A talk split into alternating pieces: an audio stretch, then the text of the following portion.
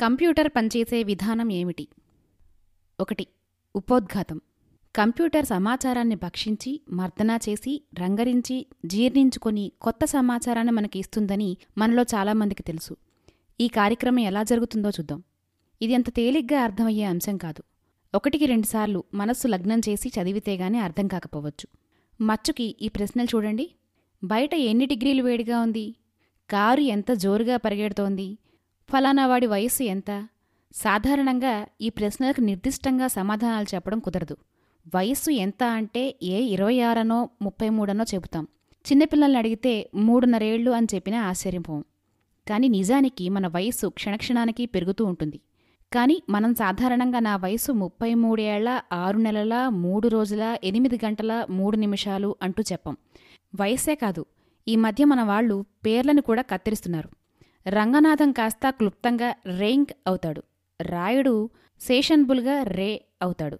అపరాజిత కాస్త జీతా అవుతుంది. ఇలా సమాచారాన్ని కత్తిరించి కుదిమట్టంగా గుళికలలాగా చేయడాన్ని గుళికీకరించడం క్వాంటైజేషన్ అందాం.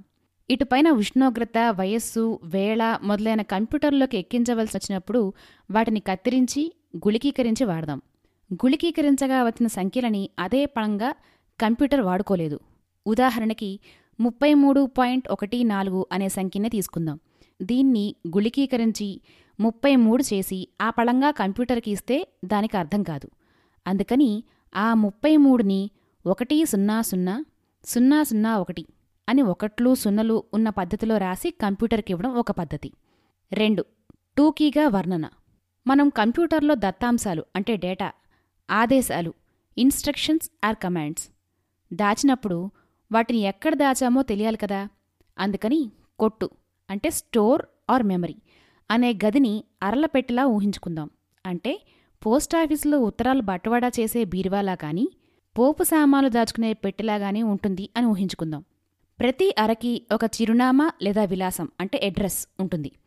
ప్రతి అర ఒక అష్ట అంటే బైట్ పొడుగు ఉంటుంది అని కూడా ఊహించుకుందాం. అంటే ప్రతి అరలోనూ ఎనిమిది ద్వింకములు ద్వియాంశ సంఖ్యలు లేదా బైట్స్ పొడుగున్న సంఖ్య పడుతుంది. ఇలాంటి అరలు ఒక వెయ్యి ఇరవై నాలుగు ఉంటే వాటిల్లో సున్నా నుండి ఒక వెయ్యి ఇరవై మూడు వరకు మొత్తం ఒక వెయ్యి ఇరవై నాలుగు ఏకైక ద్వియాంశ సంఖ్యలను దాచవచ్చు. కనుక అష్టా పొడుగున్న ఒక అరపెట్టిలో సున్నా నుంచి తొమ్మిది వరకు అంకెలు ఏ నుంచి జెడ్ వరకు పెద్ద బడిలో ఇంగ్లీష్ అక్షరాలు అలాగే ఏ నుంచి జెడ్ వరకు చిన్నబడిలోని అక్షరాలు ఇంకా కొన్ని చిహ్నాలు సునాయాసంగా దాచవచ్చు. ఈ శాల్తీ అంటే క్యారెక్టర్లు అన్నీ కలుపుకున్న ఒక వెయ్యి ఇరవై నాలుగు కంటే తక్కువే ఉంటాయి కనుక ఇవి సునాయాసంగా మన కొట్లో పడతాయి. పట్టగా ఇంకా ఖాళీలు కూడా మిగిలిపోతాయి. ఇదే పని తెలుగు అక్షరాలతో చేయాలంటే ఒక వెయ్యి ఇరవై నాలుగు కంటే ఎక్కువ వారలు ఉన్న పెద్ద పెట్టె కావాల్సి ఉంటుంది. ఇప్పుడు మనమంతా ఒక చిన్న ఒప్పందానికి వద్దాం. ఏమిటా ఒప్పందం? సున్నాని సున్నా సున్నా సున్నా సున్నా సున్నా సున్నా సున్నా సున్నాగాను ఏని సున్నా ఒకటి సున్నా సున్నా సున్నా సున్నా సున్నా సున్నా ఒకటిగాను. ఎంని ఒకటి ఒకటి సున్నా ఒకటి సున్నా ఒకటి సున్నా ఒకటిగాను అనుకుంటూ మీటపలక అంటే కీబోర్డు మీద కనిపించే ప్రతి శాల్తీని ఒక ఏకైక పద్ధతిలో ద్వియాంశమూల అంటే బైనరీ స్ట్రింగ్ రూపంలో రాద్దాం. అలా రాసినప్పుడు మీటపలక మీద ఉన్న కొన్ని శాల్తీలు ఒక రకంగా ఉంటాయి. దీనినే ఏఎస్సిఐఐ కోడ్ అంటారు. ఈ సున్నాల్ని ఒకట్ల్ని పదే పదే రాయడం కష్టం కనుక వీటిని షోడశాంశాలలో రాయవచ్చు. ఉదాహరణకి చాలా చిన్న కంప్యూటర్లలో ముద్రాపకి అంటే ప్రింటర్ విలాసం షోడశాంశాల్లో మూడు వందల డెబ్భై ఎనిమిది అయి ఉండడం రివాజుగా వస్తున్న ఆచారం. అంటే మనం అచ్చు కొట్టవలసిన అక్షరాన్ని ఈ విలాసం ఉన్న గదిలో దాచి ఇప్పుడు ముద్రించు అనే ఆదేశం ఇచ్చామంటే కంప్యూటర్ తిన్నగా మూడు వందల డెబ్బై ఎనిమిది విలాసం ఉన్న గదిలోకి వెళ్ళి అక్కడ ఏది కనిపిస్తే దాని నకలు తీసుకుని ఆ నకలుని ముద్రాపకకి పంపుతుంది. ఇది టూకీగా కంప్యూటర్ పనిచేసే విధానం. మూడు విపులంగా వర్ణన. ఇప్పుడు కంప్యూటర్ ఎలా పనిచేస్తుందో మరికొంచెం వివరంగా చెప్పడానికి ఒక చిన్న ఉదాహరణతో కథ నడిపిస్తాను. ఈ వివరణ ఒకటికి రెండుసార్లు చదివితే గాని గభీమని అర్థం కాదు. కొంచెం ఓపిక పట్టి చదవాలి. ఓపిక పట్టి చదివినా అర్థం కాకపోతే కంగారు పడకండి. సాంకేతిక రంగంలో పదార్థం ఒకటికి పదిసార్లు చదివితే గాని అర్థం కాదు. ఒక కథో వ్యాసమో రాసే ఉద్దేశంతో కంప్యూటర్ ఎదురుగా కూర్చుని మీటపలక అంటే కీబోర్డు మీద ఎం అనే ఇంగ్లీష్ అక్షరం ఉన్న మీట లేదా బొత్తం అంటే కీ నొక్కామని అనుకుందాం. అప్పుడు ఆ ఎం అనే అక్షరం తెర మీద కనిపించడానికి ఎంత తతంగం ఉందో చవి చూద్దాం. ఒకటి మీటల పలక మీద ఒక బొత్తం నొక్కినప్పుడు ఈ దిగువ చెప్పిన సంఘటనలు ఒకదాని తర్వాత మరొకటి జరుగుతాయి. సాంకేతిక పదజాలంతో కూడిన ఈ వర్ణన చదవగానే అర్థం కాకపోతే కంగారు పడద్దు. ఈ వివరణ ఇంగ్లీష్లో రాసిన గభీమన అర్థం కాదు. ఎందుకంటే భావజాలం కొత్తది కావడం వల్ల. రెండు మీటపలక ఒక విద్యుత్ వాకేతం అంటే సిగ్నల్ని కంప్యూటర్ పెట్టెలో ఉన్న అనేకమైన విభాగాలలో ఒక విభాగానికి పంపుతుంది. వాకేతం అంటే వార్తకి సంకేతం. ఈ సందర్భంలో ఈ వాకేతాన్ని వీక్షక ప్రతీక స్కాన్ కోడ్ అంటారు. ఎంకి బదులు ఆరు ఉన్న బొత్తాన్ని నొక్కితే మరొక వాకేతం అంటే మరొక స్కాన్ కోడ్ పుడుతుంది. అంటే మనం నొక్కే ప్రతి బొత్తానికి ఒక ఏకైక అంటే యునిక్ వీక్షక ప్రతీక కేటాయించబడి ఉంటుందన్నమాట. సర్వసాధారణంగా ఈ స్కాన్ కోడ్కి ఏఎస్సిఐఐ కోడ్ ఉపయోగించడం జరుగుతుంది. ఇదే సందర్భంలో మనం తెలుగు అక్షరాలు వాడితే ఈ వీక్షక ప్రతీక యునీక్ కోడ్ అవుతుంది. అంటే ఒక వాకేతాన్ని అంకెల రూపంలో కానీ చిహ్నం రూపంలో కానీ రాసినప్పుడు దానిని మనం ప్రతీక అని తెలుగులోనూ కోడ్ అని ఇంగ్లీష్లోనూ అంటున్నాం. మూడు కంప్యూటర్ పెట్టె లోపల ఈ వీక్షక ప్రతీక అంటే స్కాన్ కోడ్ని అర్థం చేసుకోగలిగే స్తోమత గల ఘోరంత పరిమాణం గల చిన్న సిలికాన్ చితుకు అంటే చిప్ ఉంటుంది. ఈ చితుకు చూడ్డానికి చితికిపోయిన చిల్ల పెంకులా కానీ పలక ముక్కలా కానీ ఉంటుంది. ఈ చితుకులో కంటికి కనబడని పరిణామంలో వందలాది ట్రాన్సిస్టర్లు ఉంటాయి. ఈ ట్రాన్సిస్టర్ల సహాయంతో ఈ చితుకు మీటపలకల కార్యకలాపాలను నియంత్రిస్తుంది. కనుక ఈ చితుకుని మీటపలక నియంత్రకి కీబోర్డ్ కంట్రోలర్ అంటాం. ఈ చిత్తుకు మన స్కాన్ కోడ్ని చదివి అర్థం చేసుకుని ఎం అనే అక్షరం ఉన్న మీట మనం నొక్కేమని నిర్ద్వంద్వంగా నిర్ధారిస్తుంది. నాలుగు. అప్పుడు ఆ వీక్షక ప్రతీకని ఒక అర అంటే సెల్లో తాత్కాలికంగా దాచడం జరుగుతుంది. ఇలా తాత్కాలికంగా దాచుకుందికి వాడే అరలని ఇంగ్లీష్లో బఫర్ అంటారు. దీనిని తెలుగులో మధ్యస్థి అని కానీ నిధానకం అని కానీ అనొచ్చు. ఈ బఫర్ అనే ఇంగ్లీషు మాట అనేక రంగాల్లో వస్తూ ఉంటుంది. రెండు పెద్ద రాజ్యాల మధ్య ఉండే బడుగు దేశాల్ని బఫర్ అనొచ్చు.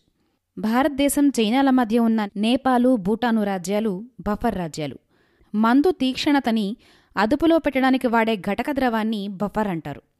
నేను చిన్నప్పుడు తరగతి గదిలో కూర్చుని విన్న పాఠాన్ని చిత్తు పుస్తకంలో రాసుకుని ఇంటికొచ్చి మంచి పుస్తకంలో తిరగ రాసుకునేవాణ్ణి. ఇక్కడ చిత్తు పుస్తకం బఫర్ లాంటిది. మన సందర్భంలో బఫర్ అంటే చిత్తుకొట్టు లేదా తాత్కాలికంగా వాడుకుంటున్న స్థలం. మనం వాడుతున్న ఉదాహరణలో ఎం అనే అక్షరాన్ని నొక్కాం కనుక ఎం యొక్క ఏఎస్సిఐఐ కోడు డి ఫైవ్ కనుక చిత్తుపలక మీద డి ఫైవ్ అనగా ద్వియాంశంలో ఒకటి ఒకటి సున్నా ఒకటి సున్నా ఒకటి సున్నా ఒకటి నమోదవుతుంది.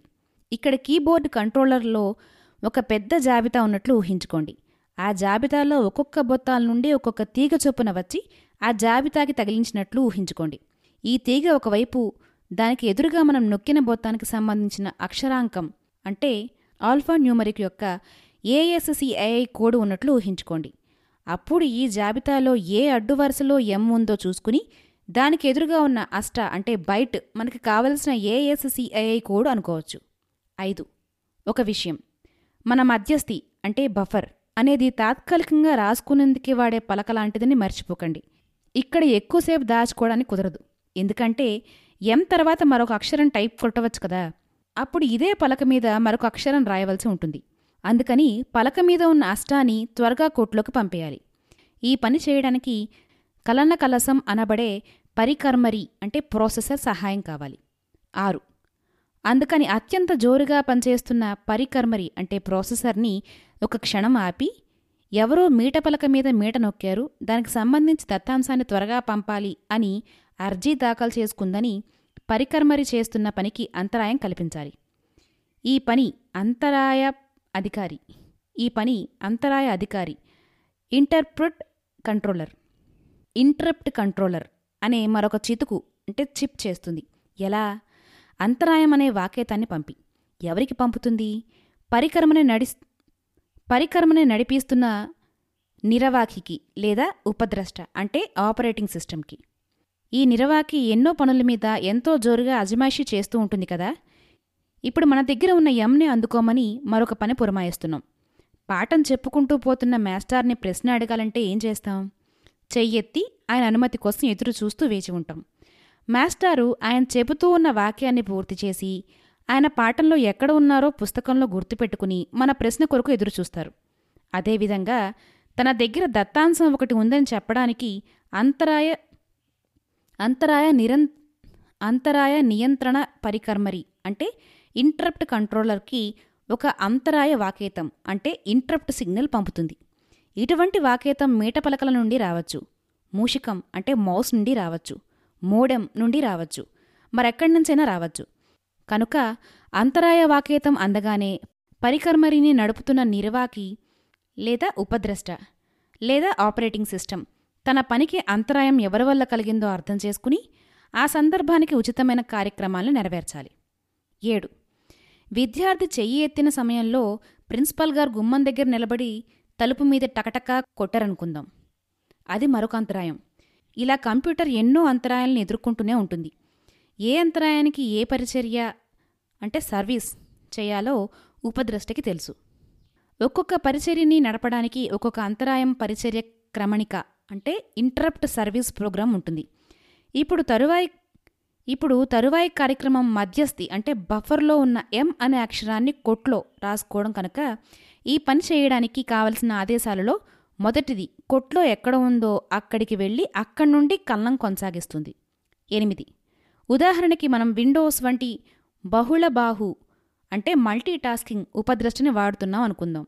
అనగా ఎన్నో కార్యాలని ఒకేసారి చేసే పద్ధతి. అనగా ఒకేసారి నాలుగైదు కిటికీలు తెరిచి ఒక కిటికీలో కథ రాసుకుంటూ మరొక కిటికీలో నిఘంటువును సంప్రదిస్తూ మూడో కిటికీలో సినిమా పాటలు వింటూ. అప్పుడు మన ఉపద్రష్టపై పనులన్నిటితో పాటు మనం ఎం అనే అక్షరం ఏ విండోలో పనిచేస్తున్నప్పుడు నొక్కామో కూడా జ్ఞాపకం పెట్టుకుంటుంది. అంటే ఇక్కడ విండో అంటే ఏమిటో సందర్భానుసారంగా మీరు అర్థం చేసుకున్నారని అనుకుంటున్నాను. అర్థం కాకపోతే ఏ విండోకి బదులు ఏ సందర్భం చదువుకోండి. తొమ్మిది. మనం కథో వ్యాసమో రాస్తూ ఎం అనే మీట నొక్కాం గనక అంతా సవ్యంగా జరిగితే తెర మీద ఎం అనే అక్షరం మన విండోలో కనిపించాలి.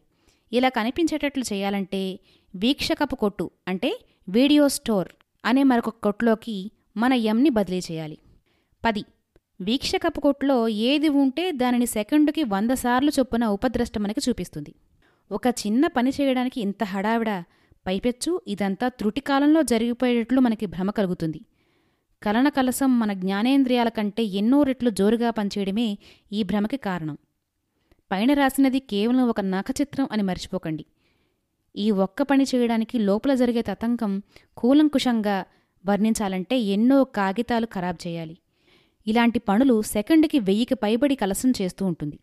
ఇదంతా చదివి కంప్యూటర్ని అర్థం చేసుకోవాలనే ఆశ వదులుకోకండి. ఏ ఒక్క వ్యక్తికి అన్నీ అర్థం కావు. కంప్యూటర్లతో రోజూ పనిచేసే వాళ్ళకు కూడా కొద్ది భాగమే అర్థమవుతుంది. ఈ శీర్షికలోని అన్ని భాగాలను వినడానికి దాసు భాషితం యాప్ను ఇప్పుడే డౌన్లోడ్ చేసుకోండి. లింకు డిస్క్రిప్షన్లో ఉంది. ప్రపంచవ్యాప్తంగా తెలుగువారు ఇష్టపడే అతిపెద్ద తెలుగు శ్రవణ పుస్తకాల యాప్ దాసు భాషితం. ఎంతో ఉచిత కాంటెంట్తో పాటు సాహిత్యం సైన్స్ అద్వైతం ద్వారా వ్యక్తిగత వృత్తిపర ఆధ్యాత్మిక ఎదుగుదలకు సోపానం కావడం దాసుభాషితం ప్రత్యేకత. మరిన్ని మంచి శ్రవణ పుస్తకాల కోసం దాసుభాషితం యాప్ను Google Play Store Apple App స్టోర్ల నుండి నేడే డౌన్లోడ్ చేసుకోండి.